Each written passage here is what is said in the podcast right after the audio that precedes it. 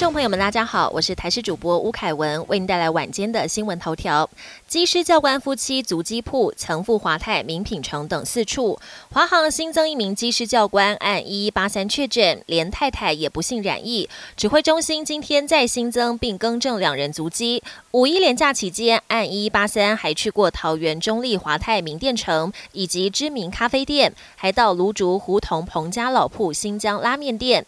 他的太太按1184台北富邦内湖分行则改为5月4号，但外界质疑，其实这名教官曾在按1153机师发病前，4月28号晚上9点到11点左右，协助他进行1个多小时的模拟飞行训练。由于指挥中心是从4月29号零时起匡列接触者，导致新增确诊的按1183只差了1个小时就被漏掉，没有匡列。对此，指挥中心回应，未来考虑把疫调匡列从2天拉长到3天。下周将由专家小组进一步讨论。未照 SOP， 诺富特再曝员工穿雨衣送餐。诺富特饭店管控不断被指控出包，现在更有员工向平面媒体踢爆饭店的3大管控漏洞。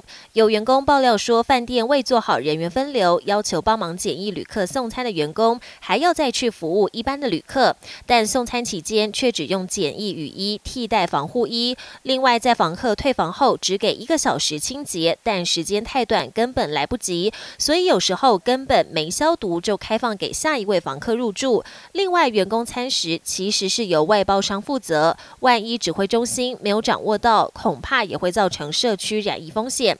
对此，指挥官陈时中坦承，对于饭店内部的清消流程的确没有掌握，未来在复工时将会加强教育训练。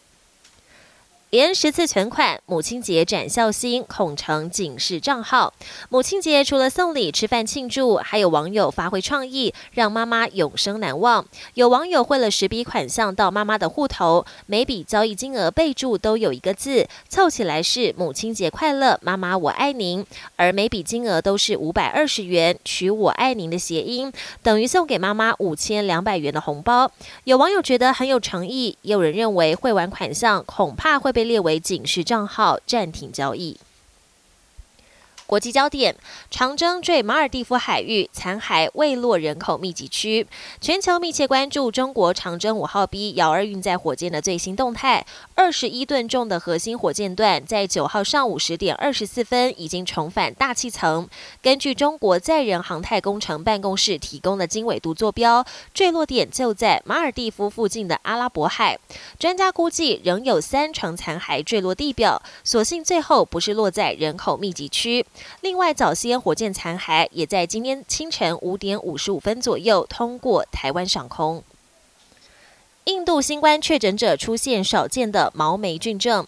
印度的新冠疫情持续失控，每天新增数十万人确诊，但屋漏偏逢连夜雨，当地许多确诊者更出现少见的毛霉菌症。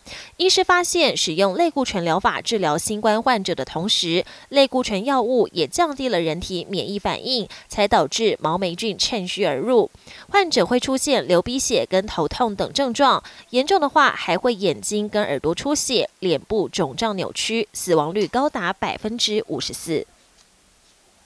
德古拉城堡成新冠疫苗临时注射室。罗马尼亚的德古拉城堡因为爱尔兰小说家史都克笔下的吸血鬼闻名遐迩，新冠疫苗在欧洲大规模施打，如今德古拉古堡部分空间也挪作临时注射室，景区外还挂起了大看板。德古拉上排牙齿中的2颗犬齿换成了针筒跟针头，让民众知道来到这里可以免费接种辉瑞疫苗。